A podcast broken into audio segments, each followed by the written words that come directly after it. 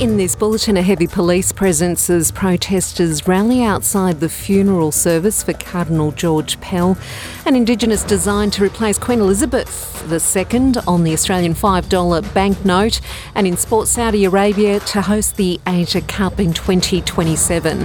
Hello from the SBS Newsroom, I'm Peggy Giakoumelos.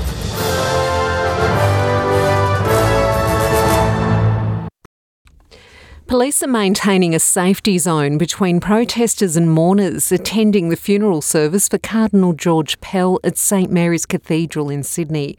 The former Catholic Archbishop of Melbourne and Sydney is being laid to rest on Thursday following his death in Rome last month. Former Prime Ministers John Howard and Tony Abbott and opposition leader Peter Dutton are attending the service. Protest organisers agreed not to march on College Street directly next to the cathedral, but are being allowed to gather peacefully on the other side of the road. Protest organiser for Community Action for Rainbow Rights, Kim Stern, is one of those present. I think it's pretty shocking that, you know, there are former prime ministers, really influential figures in Australian politics who feel confident to come out and celebrate a figure like Pell, who I think is rightly very widely detested. Um, for you know his complicity in really terrible crimes, um, but also for his bigoted politics. The Reserve Bank of Australia has decided to update the $5 banknote to feature a new design that honours the culture and history of the First Nations Australians. This new design will replace the portrait of the late Queen Elizabeth II. The other side of the $5 banknote will continue to feature the Australian Parliament. The RBA will consult what the design will look like with First Nations communities.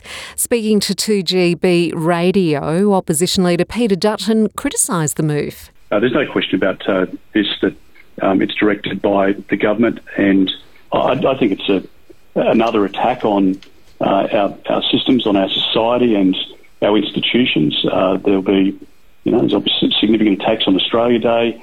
People want to change that. Uh, there will be then an attack on the national anthem, the flag, uh, the name of Australia. The current $5 banknote will continue to be issued and it will be able to be used even after the new banknote is issued. Australian Federal Police say they've dismantled a large money laundering organisation believed to have moved an estimated $10 billion offshore. Nine people have been charged across Sydney, and police seized more than $150 million in property, cash, and luxury items. Police say the operation was based in Sydney but stretched to Asia, the Caribbean, Switzerland, America, and the United Arab Emirates.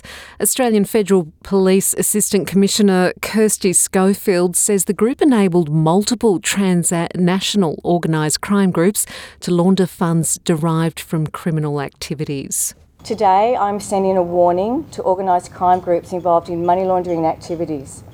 You are on our radar. I would also like to reinforce to the ordinary individuals who, who have money held offshore to only use registered and lawful remitters to move their money.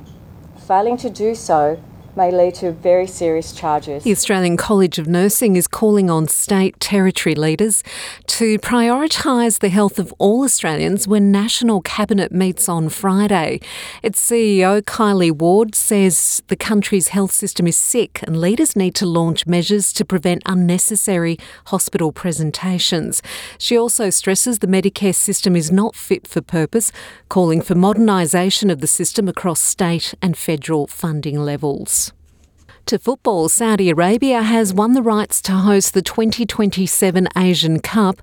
The Congress of the Asian Confederation ratified their selection after India, Iran, Qatar, and Uzbekistan had withdrawn from the bidding process.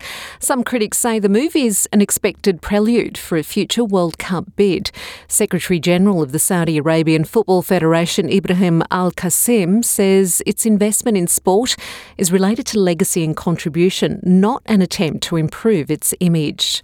Saudi Arabia has been hosting so many competitions uh, in so many sports. This is part of our Vision 2030. Basically, Vision 2030, uh, a transformational uh, footprint that we are following in Saudi Arabia that would benefit back Saudi Arabia and the world. So basically, hosting the Asian Cup would benefit Saudi Arabia, and the legacy also will extend beyond our borders and benefit everyone in Asia. I'm Peggy Giakoumelos, and that's the latest from the SBS Newsroom.